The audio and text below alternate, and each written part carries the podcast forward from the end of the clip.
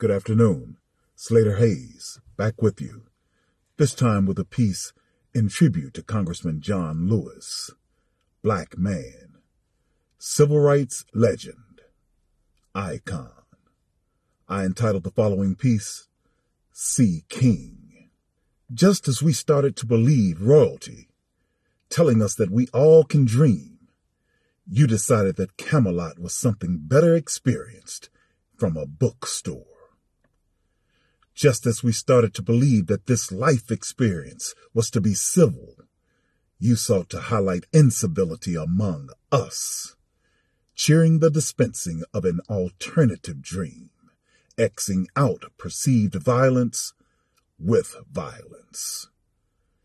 Just as we started to believe, seeking to bridge the gap, you pummeled us, silenced the dream, and eliminated the pale shadow.